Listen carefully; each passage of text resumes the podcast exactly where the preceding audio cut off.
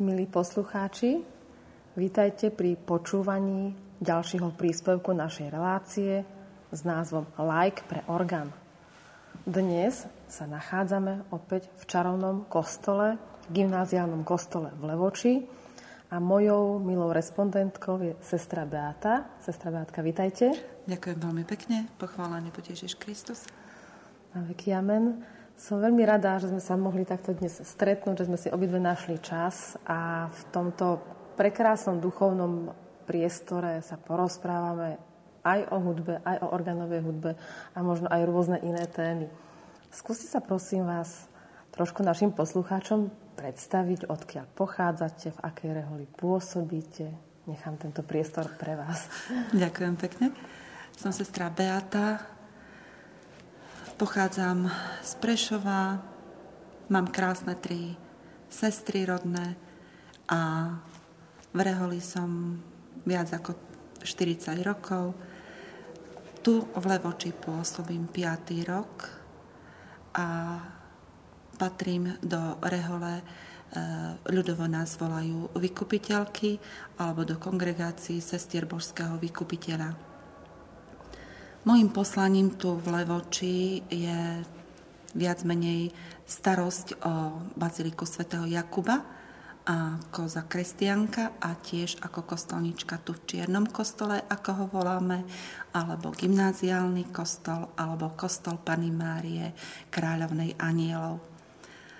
Možno, že aj tento názov kráľovnej anielov, e, vlastne e, tento kostol mi robí takým blízkym, pretože je to kostol, ktorý trošičku viac poznáša môjho ducha ako prepačte, keď tak poviem, ale ako bazilika, pretože uh, jednak blízkosť Panny Márie a tí anieli, ako to tak viac ma priťahujú. Uh, čo sa týka môjho účinkovania Okrem tejto mojej práce, e, starostlivosti o tieto kostoly, e, učím na špeciálnej škole e, zrakovo postihnutých, na strednej škole internátnej, tu v Levoči.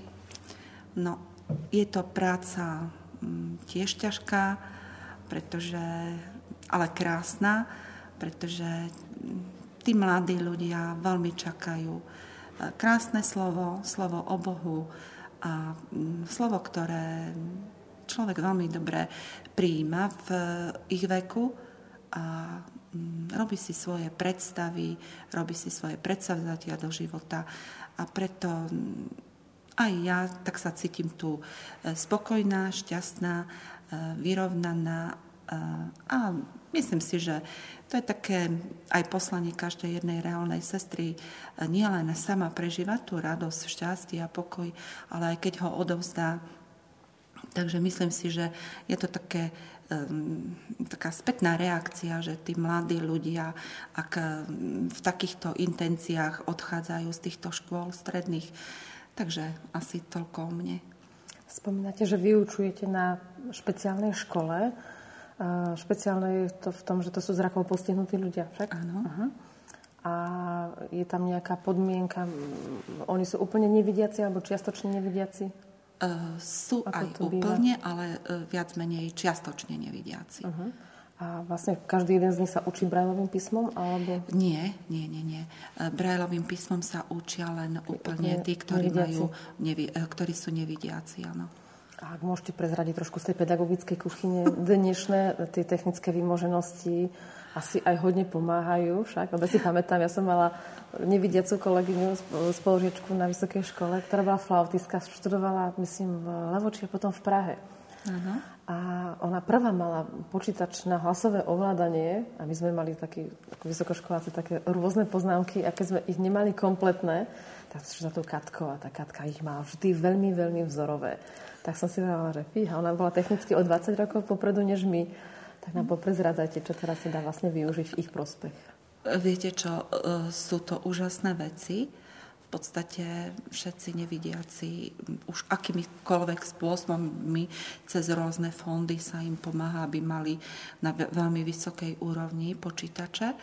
Ehm, proste Jedine, čo pre mňa je ťažšie, keď si pripravím hodinu uh-huh.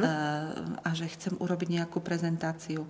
To je problém ak mu nedonesiem na kľúči spracovanú, aby on, ho, on ju mohol si pretransformovať cez uh-huh, svoj program, uh-huh, aby on to v podstate všetko mal popísané.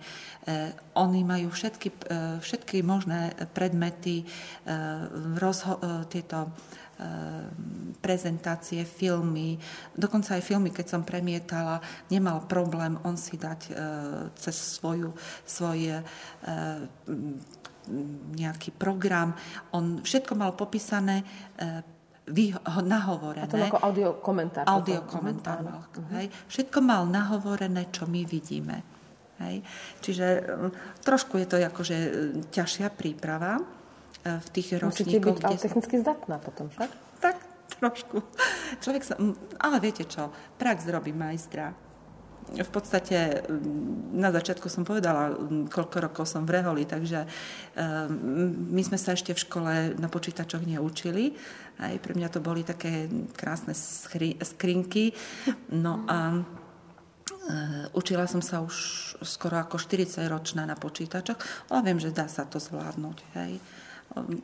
Takže a ešte mi to tak zaujalo, a aké predmety majú? Majú úplne všetky bežné predmety? Ano, napríklad bežné, hudbu? Všetko. Aj telesnú ma, napríklad majú? Majú aj telesnú výchovu, majú plavecký e, e, kurz, majú lyžiarský zájazd.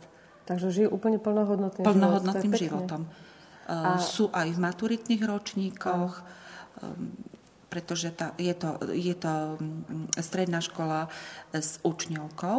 Áno Hej, čiže, ale aj tí e, po učňovke môžu si dorobiť aj maturitu, čiže 3 plus 2, alebo nastupujú priamo do štvorročných, e, do štvororočného štúdia.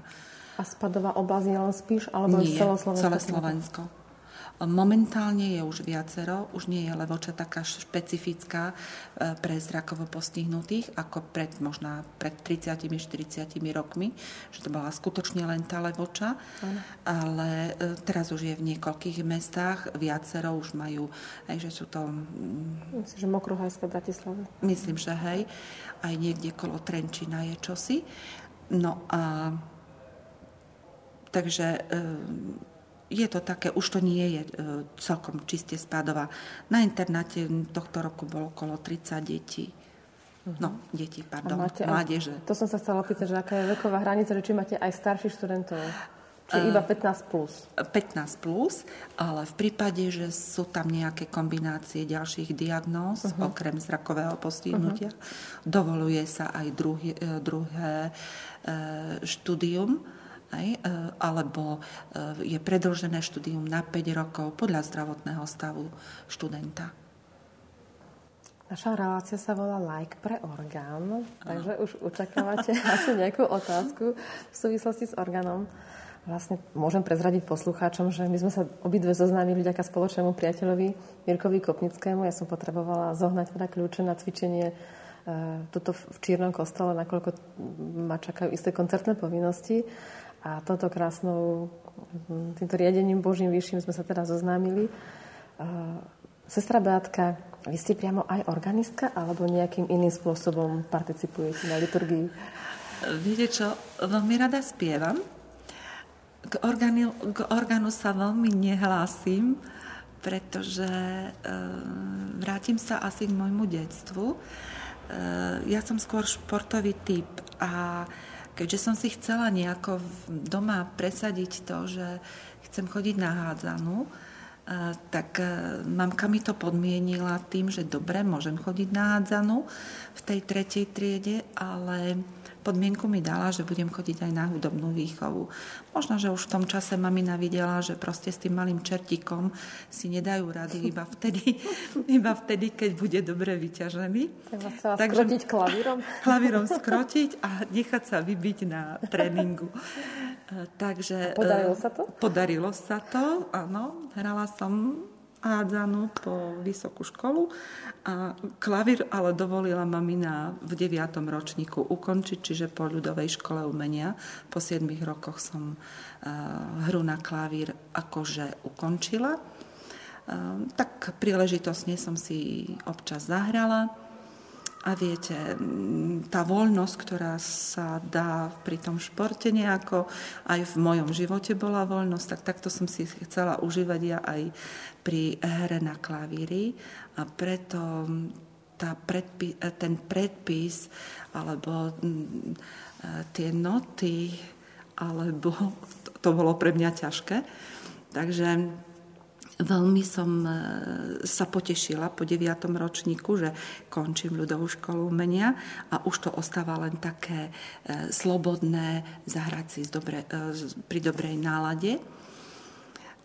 Potom som nejaký čas mala taký ako, že rada som v kostole spievala, medzi tým som vstúpila do rehole, takisto bolo treba spievať s radosťou, hej, aj dnes No ale v 2000 roku sa mi podarilo nejako cez ponuku našej rehole e, bola potreba e, pracovať e, na misiách na Ukrajine. A keďže sme tam pôsobili v meste Uman, je to až v Čerkaskej oblasti, to je za Kievom, boli to ozaj misijné územia, kde sme nemali kostoly, kde sme nemali kapel, bolo treba zariadiť kaplnky, kde nebol orgán, ale veľmi rýchlo po mesiaci, keď sa pán Farár dozvedel, že by som vedela hrať, tak bol e, kúpený elektrofonický klavír v tom čase. Potom neskôr už bol aj orgán maličký elektrický. No a tam som si mohla hrať tak, ako mi duša hovorila Ukrajinci sú spevavý národ, veľmi radi spievajú, majú veľa piesní. Ehm, tie sa vlastne všetci organisti, aj kantori viac menej učia len tak, že na rôznych stretnutiach, na pútiach ehm, sa učia spievať. Buď sa doprevádza gitarami, alebo potom v tých uh-huh. kost- buď v kostolíkoch, alebo v tých kapankách, čo už podľa toho ako je to možné, hej, e, takže sa doprevádza nástrojmi, aké sú. No a tým pádom my sme hrali na tom elektrofonickom klavíri alebo potom na orgáne a to som si mohla hrať tak, ako som ja, ako som ja vedela, aj ako som ja s radosťou to mohla inter, e, nejako interpretovať. Ale aj to je výzva, lebo tam musíte byť poprvé veľmi dobrá slúchárka a teraz, keď vám zaspieva pieseň v Asdur napríklad, viete to, a zase tiež človek ano. musí byť hudobne podkutý. Ano. Takže otázka je, čo je ľahšie a čo je ťažšie. Lebo niekto povie, že práve mu je jednoduchšie hrať podľa predpísaného, povie vyslovene G-dur, C-dur, D-dur, to sú také tóniny. Áno. Dobre, šander je ťažký, tak vycvičím, ale už to viem, lebo to mám pred sebou. Takže vlastne vy ste prijali zase inú ťažšiu výzvu, ísť podľa toho ale, asi to pamätať. Ale pre mňa to nebol problém. Hej? Pre mňa bol super. problém, uh, že ma zviazali noty pre mňa nebol problém napríklad liturgicky, e, keď e, takisto používajú Gregorian. Uh-huh. Hej, a pre mňa nebol problém doprevádzať kniaza. A mne to je jedno, či to bolo Cedur, či Gedur, či to bolo Esdur, nech sa páči. Kde, spie, dole, kde spieval, tam som hrala. E, bolo to také akože, viete, ale mm, myslím si, že mm, kedysi dávno ja som urobila chybu, Hej, že ja som neprijala e, ponuku, keďže e, mi bolo povedané, že mám talent, som neprijala tú ponuku, že e, trošičku popracovať na tom, aby ja som to prijala vo vnútri. Myslíte, že to bola chyba taká nejaká akože disciplinárna? Že disciplinárna. Bola mm-hmm. A tak to by som byť to taká revolta možno, nie? Vtedy. Zrejme. Vtedy. Zrejme. Nedokázala som to nejako prijať. Hej. No to sú také zvláštne cesty, veru. Ale hovorí sa od Rikaného chleba najväčší krajec. Áno. My sme sa ešte pred reláciou rozprávali spolu a zistili sme podľa peknej Slovenčiny, že ste pôsobili aj v mojom regióne. Áno. Však, takže ak, e, e, prípadne ešte môžeme teda porozprávať o Ukrajine, ale aj potom, ako ste pôsobili v Banskej Bystrici a v okolí. Tak na Ukrajine som pôsobila 7 rokov, od uh-huh. toho roku 2000. A stále na jednom mieste? Alebo stále ste... na jednom mieste. Bola to naša taká misijná činnosť v mestečku, do ktorého nás pozval na žiadosť kňaza, pozval nás otec biskup Purvinsky zo Žitomírskej diecézy. To bola taká družobná dieceza Bansko-Bystrickej diecezy, uh-huh. takže z, cez otca biskupa Baláža, tak áno, toto išlo. Áno. E, takže boli sme v mestečku, ktoré keď som tam cestovala prvýkrát, keď ma viezli, tak sme sa zasmiali, pretože povedali, ideme do 100 tisícového mesta. Fú, hej, asi tak. Prišli sme tam a... Kde tých 100 tisíc ľudí? 100 tisíc ľudí býva. 100 až tisíc, hej? Nebolo hej, nie, nie, nie, bolo to 100 tisíc. Uh, no, viete, ale bývali tam tí ľudia. Akože typ architektúry bol inakší? Že úplne. Neboli úplne tam paneláky? Boli tam aj paneláky, ale bolo to veľmi rozlečené mesto. Ale proste počase sme prišli na to, že ozaj tam býva tých 100 tisíc ľudí. No a v podstate bol tam kňaz, e, ktorý prišiel ako rímskokatolický kňaz do tohto mesta e, dva roky pred nami. Bol Ukrajinec, čiže vlastne aj tie územia tam už boli ukrajinské, eh, lebo viete, tu na, na tej západnej Ukrajine je dosť veľa buď Slovákov alebo eh, Poliákov, takže tam sú aj eh, kňazi, aj ľudia po, takého, takejto národnosti v tej, v, tej, v tej Umani boli už v podstate všetko Ukrajinci, lebo je to už fakt tisíc kilometrov od hraníc. A v podstate prišli sme do toho 100 tisícového mesta a prvé Vianoce sme preplakali. Hoci sme spievali tichú noc, ale bolo, bolo nás v kaplnke 11. Hmm. Takže... To je také filipovské. Bolo to, je, to bolo Áno, a vlastne cez katechézu, e, mládež cez tábory, cez ano. spev, e, cez takéto stretnutia. E, vlastne, môžem povedať, po 7 rokoch sme mali farnosť, kde bolo asi 250 ľudí, ktorí aktívne sa zúčastňovali na živote farnosti. Boli tam lektori, boli tam spevokol bol, boli tam síce aj starší ľudia, Všetko prešlo cez katechézu. E, ak boli aj pôvodne, buď, buď boli pravoslávni, alebo že hľadajúci, prešli cez e, katechézu ku krstu. Boli to veľmi krásne roky a v podstate bola to živá farnosť. A s tými ľuďmi ešte teraz nejaký kontakt? Áno, máme, zvlášť teraz po marci. Je tu zo pár rodín, je to tým pádom také ťažké pre nás, ktoré uh-huh. sme tam pôsobili. Je to tak bytostnejšie. Pretože, áno, uh-huh. máme tu aj jednu mamku s takým dvojročným dievčatkom.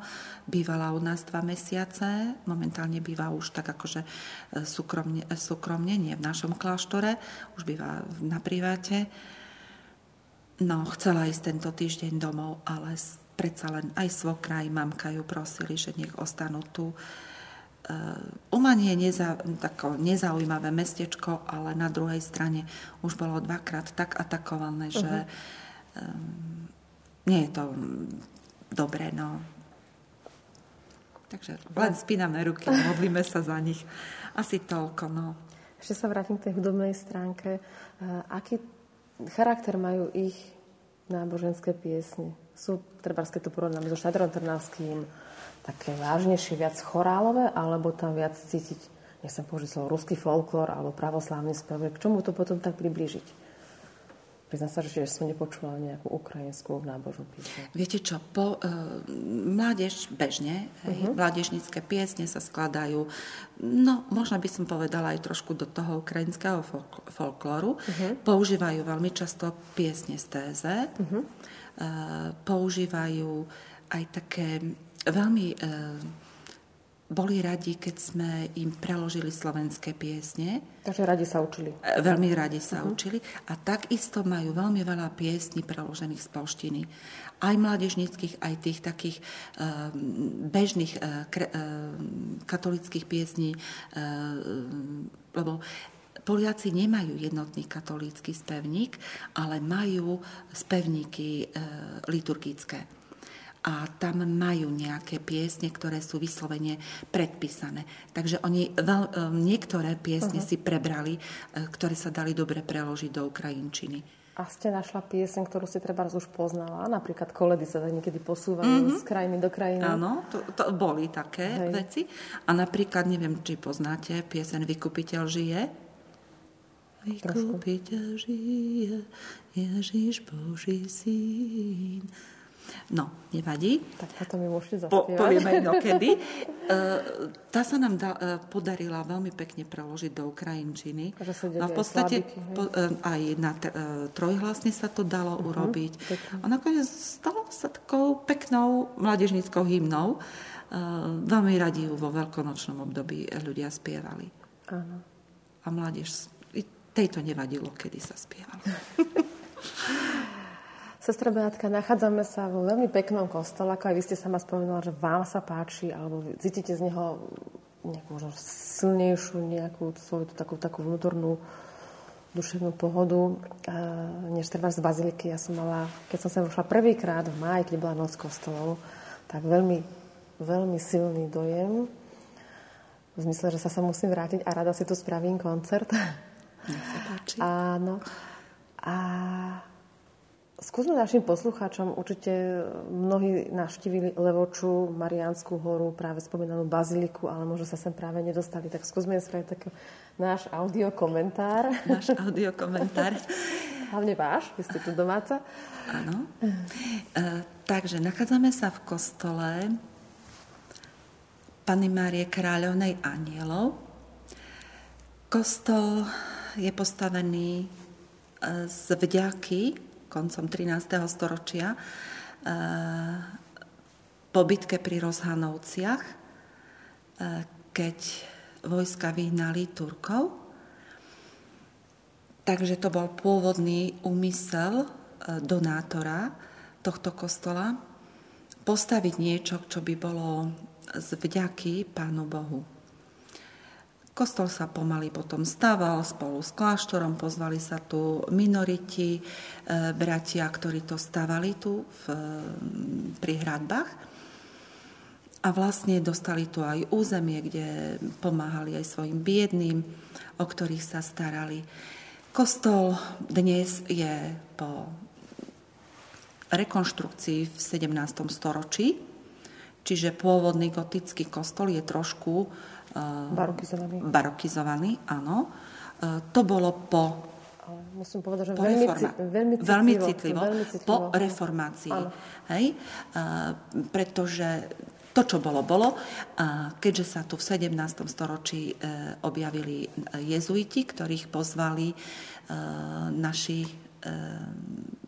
veľpropošti, či kto, proste Levoča potrebovala aj školy na povznesenie e, obyvateľov.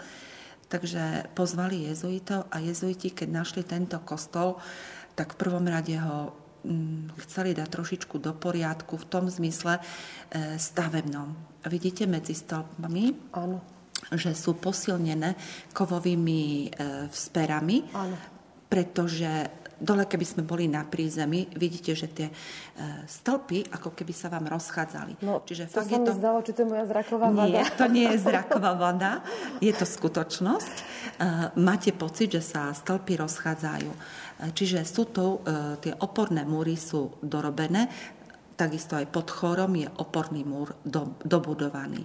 Áno. Vyslovene, dodatočne. Áno. Áno. Presbyterium ostalo gotické, Kostol má dĺžku 60 metrov, patrí medzi jeden z tých najdlhších, lebo 60 metrov je dosť. Šírka je 18 metrov. A výška? Výška je, myslím, že 16. No a... Klíma je tu veľmi príjemná. V zime to je zima? Nie, je to teplejší kostol on, ako on není kamenný, on je, on je pieskovec, pieskovec. ako materiál. Uh, je tu teplejšie ako v bazilike ano. svätého Jakuba. Ano. Zvyčajne tak v zime okolo 5 stupňov viac je tu ako v bazilike. V bazilike je chladnejšie. A bol v minulosti nejak domyslený spôsob vykurovania, alebo to Nie. mali iba orientáciou Nie. na nejakú svetovú stranu? Orientáciou. Orientáciou je len. Uh-huh. V lete je tu veľmi e, príjemne a teplo, na juh sú okná, nie sú výtražové, takže je to prehriate, ale na druhej strane drží sa tu veľmi dobrá klíma, v lete tých 20 stupňov. V zime sa ťaha tak medzi 5 a nulou. Ja si pamätám, najstudenejší kostol, ktorý som zažila, bol v Spiske Novej Vsi. My sme tam hrali jeden adventný koncert a pri ohrievači bolo, nechcem, že minus 4, ale veľmi krúto. Ako violončelista, keď hral na kovových strunách, tak si viete predstaviť, čo robil ten materiál s jeho končekami. Proste on, do, on dohral koncert, bol Marta, mám ťa rád, ale takto ma nebolo aj na koncerty. bol, bol chudák celý dokrvavený, no bolo to bolestivé, ale tu si myslím, že tu by, tu, tu by sa mu to nestalo. Tu by sa to nestalo. Hoci um, pocitová teplota sa zdá, že je chladno, ale um, ono nie je to až také strašné. No, dá sa to.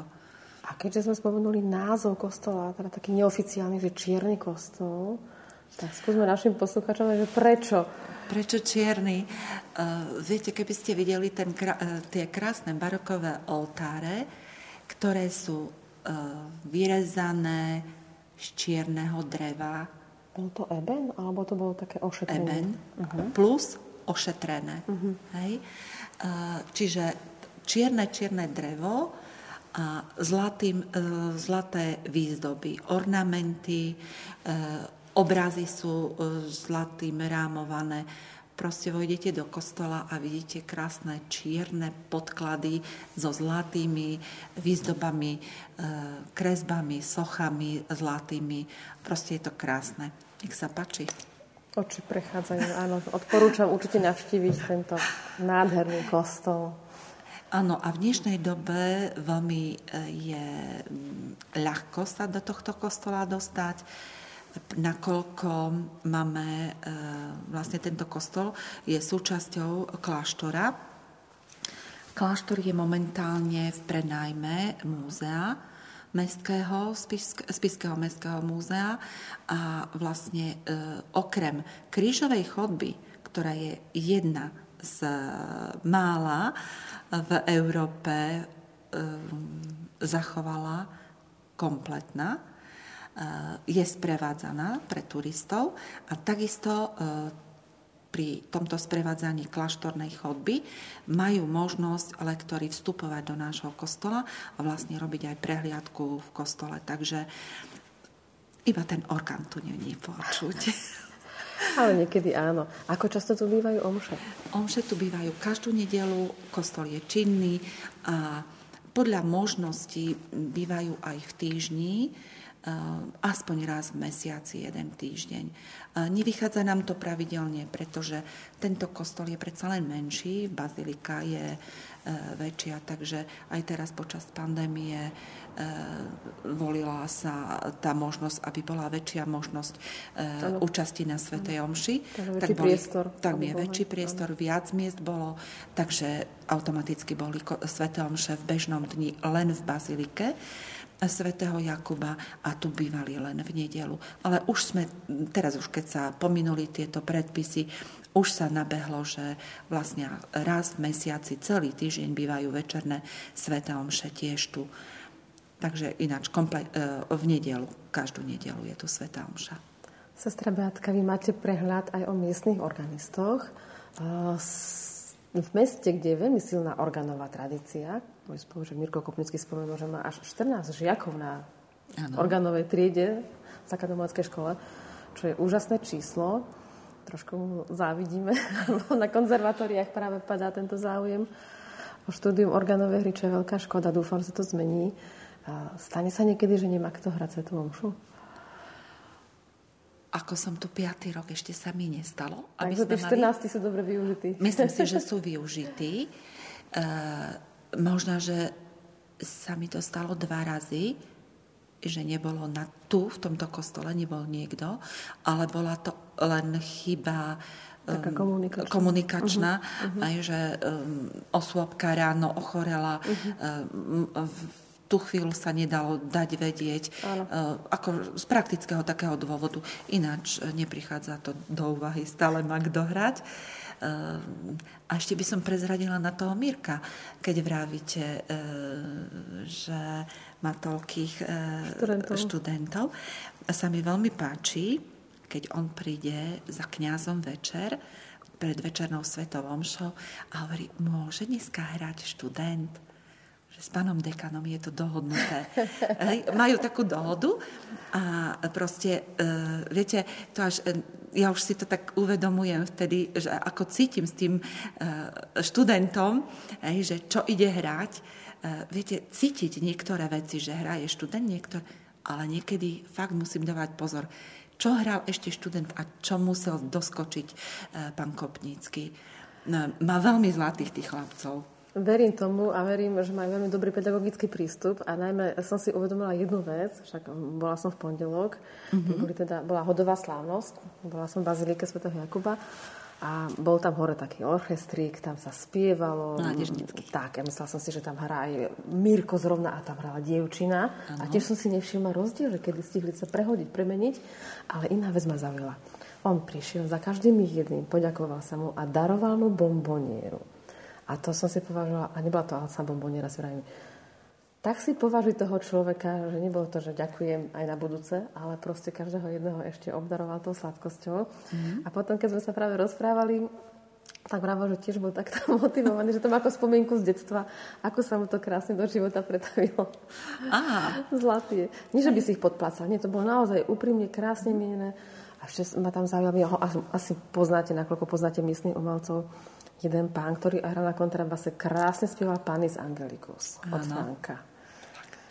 Tak ho pozdravte toho človeka, veľmi to, až mi sa zavyskočila, krásne spieval. Aj Žan krásne spieval.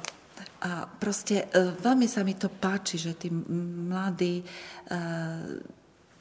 neboja sa. Viete, prišiel predstaviť tam do toho, e, do, do zákrestie nám toho chlapca, pozerám, čo to mám, piatak, šiestak. Taký malý, hej? Maličký. 12 ročný niekedy. 12 ročný, no. áno, piatak, šiestak.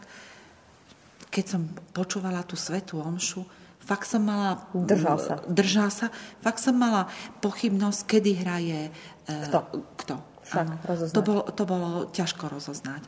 Uh, veľmi sa mi to páči, pretože uh, aj príkladom ide, pretože vidno, že je to veľmi obetavý človek a um, proste um, záleží mu na tých uh, mladých ľuďoch. Takže má aj pekný prístup k tým mladým ľuďom. Uh, veľmi som vďačná Pánu Bohu za ňo, pretože um, proste aj keď odídu, alebo nie sú všetci tu zle voče, vnímam to, že proste aj po tých dedinkách treba, eh, aby pekne eh, v rôznych farnostiach hrali eh, tí mladí ľudia, alebo aj keď odídu celkom preč, že sa hm, vydajú dievčatá alebo oženia chlapci, ale prichádzajú do farnosti, v ktorých môžu ten svoj dar zúžitkovať. A vlastne, ak sú takto vedení, tak budú raz aj uh, dokážu je tú to, liturgickú stránku dotiahnuť. Veľmi, veľmi áno, krásne. Áno, Fakt. Áno, áno. Má veľký dar na to. Spomínal práve Mirko, že uh, nie každá základnomácká škola má taký počet študentov, že oni sú svojím spôsobom raritní a neviem, či nemajú dokonca dva až tri digitálne orgány, aby tí študenti mm. mohli cvičiť, takže vlastne majú pravdepodobne aj dobré zázemie v rámci základnomáckej školy, alebo kúpiť mm-hmm. ten digitálny nástroj, ano. bo tí študenti asi necvičia doma v obývačke. Jasné. Spomínala ste, že ste mala liturgickú prax práve najviac na Ukrajine. Teraz na Slovensku vás to neláka ani tak, že sama si zahráte, keď v kostole nikto nie je, aby prišla tá vaša taká interpretačná sloboda? Viete čo, občas, hej, sadnem si tu, niečo zahrám, ale Eh, čo sa týka, aby som presedlala naspäť a začala eh, kantorovať, alebo eh, viete čo, mám dosť obmedze, obmedzený čas, takže trošičku aj nad tým som zvažovala. Predsa len, keby som chcela znova si sadnúť za ten orgán, potrebovala by som trošku pocvičiť. A asi by toho času nebolo dosť. Ja si myslím, že ste plne vyťažená. V tomto ste v úvode mm. spomínala, keď ste spomínala, že ste kostolnička, čo všetko je vlastne našou náplňou. Povedzte len to, čo môžete povedať. Ale prečo? Môžem všetko povedať. Viete, ono sa to povie, nie, možno, že. Nie, lebo to je krásna práca. Je to krásna práca, áno, áno. pretože v prvom práve. rade vš- každá práca je krásna, keď robíš pre Pána Boha. Áno. Hej, to je vlastne to podstatné. A mm, tak by som povedala, kostolník e, nie len otvára dvere pred pánom farárom, pustí ho k oltáru a zatvorí za pánom farárom po Svetej Omši. Hej, čiže e, je to všetko, čo obnáša starostlivosť o kostol. Hej. Jednak v prvom rade, tak akože tým, že som asi aj reholná sestra, tak e, viac mi tá duša hovorí, aj to srdce mi hovorí, že e, k tej liturgii pripraviť všetko tak, aby skutočne to bolo na väčšiu čest a slávu Božiu. Mm, takže e, všetko, čo s tým sú, súvisí, od maličkého prádielka, ktoré treba oprať, aby mal kňaz čisté, hej, vyžehlené, oltárne plachty naškrobené, alebo ak sú už iného materiálu, aby to bolo čisté. Viete, um, tie oltáre sa nedajú oprašovať každú chvíľu, ale to, čo sa dá, hej, aby ten kostol bol, čo ja viem, ometený, umytý. A to má inak ako zaujímavé, alebo takto vysoké oltáre, akým spôsobom sa dodatočne upratujú alebo čistia? Lebo vy asi len kvôli tomu Len sa ometajú. Len sa ometajú. Ale to výšky, ako to môžeme 100 metrov? To sú vyťaho, uh, vyťahovacie, nejaké... teleskopické. A do, a, dobre, do aké výšky vie taká metla výjsť? Úplne ma to zaujíma v čísle. 8 metrov. Pekne. A nebolia vás ruky? Alebo však... Bolia. To máte posilu potom. Posilu, ale zvyčajne vtedy si mm, poznám niekoho na brigádu, aby mi pomohli, ale že sa vystriedame alebo viete, no, ako sa povie, na kost, e, roboty ako na kostole. Doslova, e, ale viete, napríklad e, tie, tie pavučiky sú také ako aj u vás doma. Že toľko, čo metiete dom, tak za chvíľočku máte krásnu pavučinku. Tak to je aj v kostole, viete. No, stalo sa mi, že boli tu, bol tu jeden manželský pár mi pomáhať a v nedel, to bolo nejako v mhm. týždni uh-huh. a v nedelu po Svetej Omši prišiel pán a hovorí, Beata, to není možné. A hovorím, a čo? Keby som nebol ja ometal, pozri sa tam, aká paučina. Viete, proste, ale to sa nedá, hej. Ale tak akože podľa svedomia, hej, že viem, že ten kostol raz za tie dva mesiace dobre po, e, poometať treba, hej, že vysáva sa tu každý týždeň e, momentálne hej, už aj s nimi na striedačku e, s múzeom. E, treba povytierať prach na laviciach, Hej, lavice vytrhnúť treba aspoň dva razy do roka. Proste nejakú réžiu k tomu treba urobiť. Hej, a všetko sa dá, ak si to človek naplánuje. E, dá sa to zvládnuť, aby stále bol kostol čistý, fakt tak, ako sa patrí na Takže máte také aj manažerské schopnosti musíte tak mať trošku, trošku hej. Viete, no, lebo človek by sa to urobil. Áno. A koľko, koľko kostolov je v Levoči? kostolom. spočítať, neviem, no. ja, ja som tu host, takže... host. Uh, kostol, kostoly sú tri. Hej, by som tak povedala. Minority, bazilika. A, Toto, áno. Marianská hora, to už je akože za hradbami. Uh-huh. Takže Marianská hora. Potom sú kaplnky, je v nemocnici, uh, v Dome sociálnej starostlivosti uh, humanitár. My máme kaplnku v kláštore, No a e, potom sú školské kaplnky, pretože máme tu tri církevné školy. Máme tu církevné gymnázium, církevná zdravotná škola a církevná špeciálna škola pre e, sluchovo postihnuté detičky s materskou škôlkou. To je základná škola uh-huh. s mhm. materskou škôlkou. Uh-huh. Takže vlastne na všetkých tých troch církevných školách sú kaplnky. Žili ste na rôznych miestach, aj Slovenska, aj za hranicami Slovenska. Mm, cítite rozdiel napríklad v mentalite ľudí? Pochádzate z Prešova, prídu vám tu ľudia takí kľudnejší, šťastnejší, alebo na Ukrajine boli inak spokojní? Viete čo, mm, ani by som nepovedala. Myslím, že Slovan je stále Slovan. Áno. Hej. Takže tam niečo tá, spoločné. Tá, tá spo, uh, mentalita je trošku spoločná.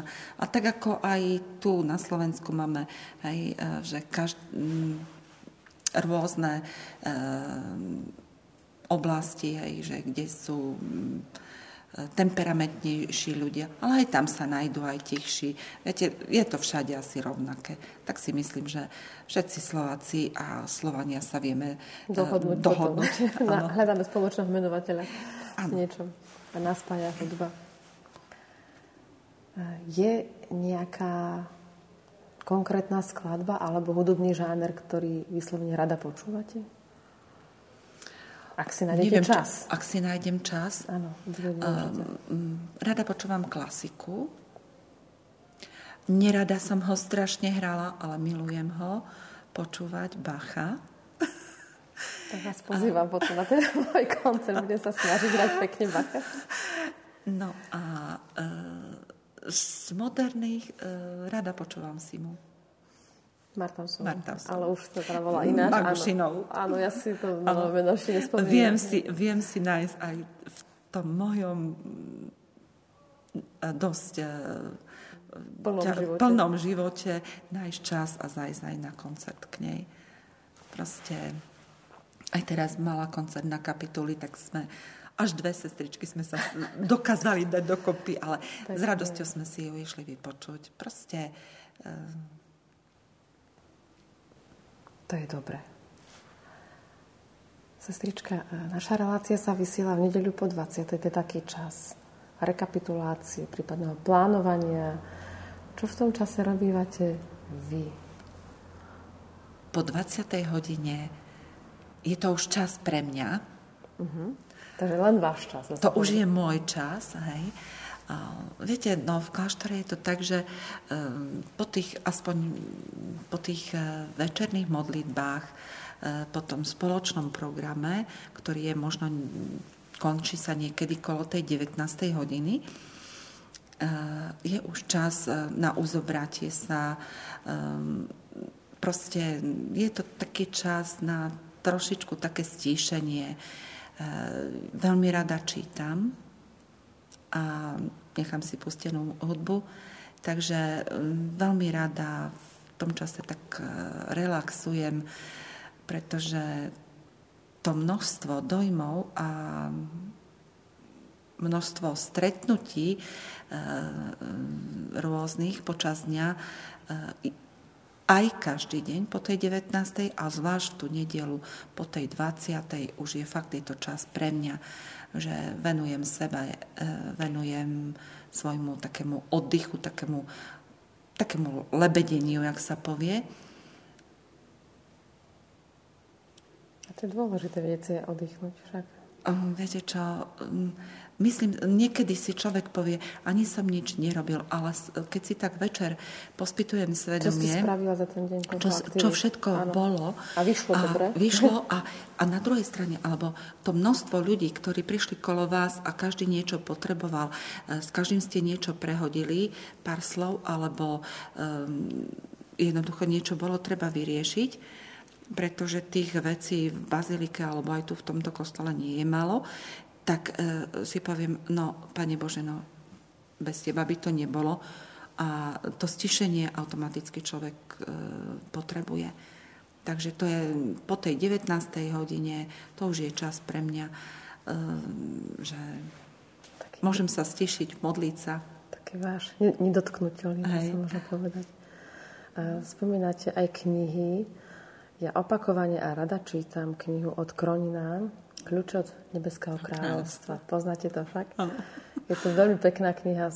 Ak poslucháči tento titul nepoznajú, tak ho veľmi, veľmi odporúčam. Je to krásne e,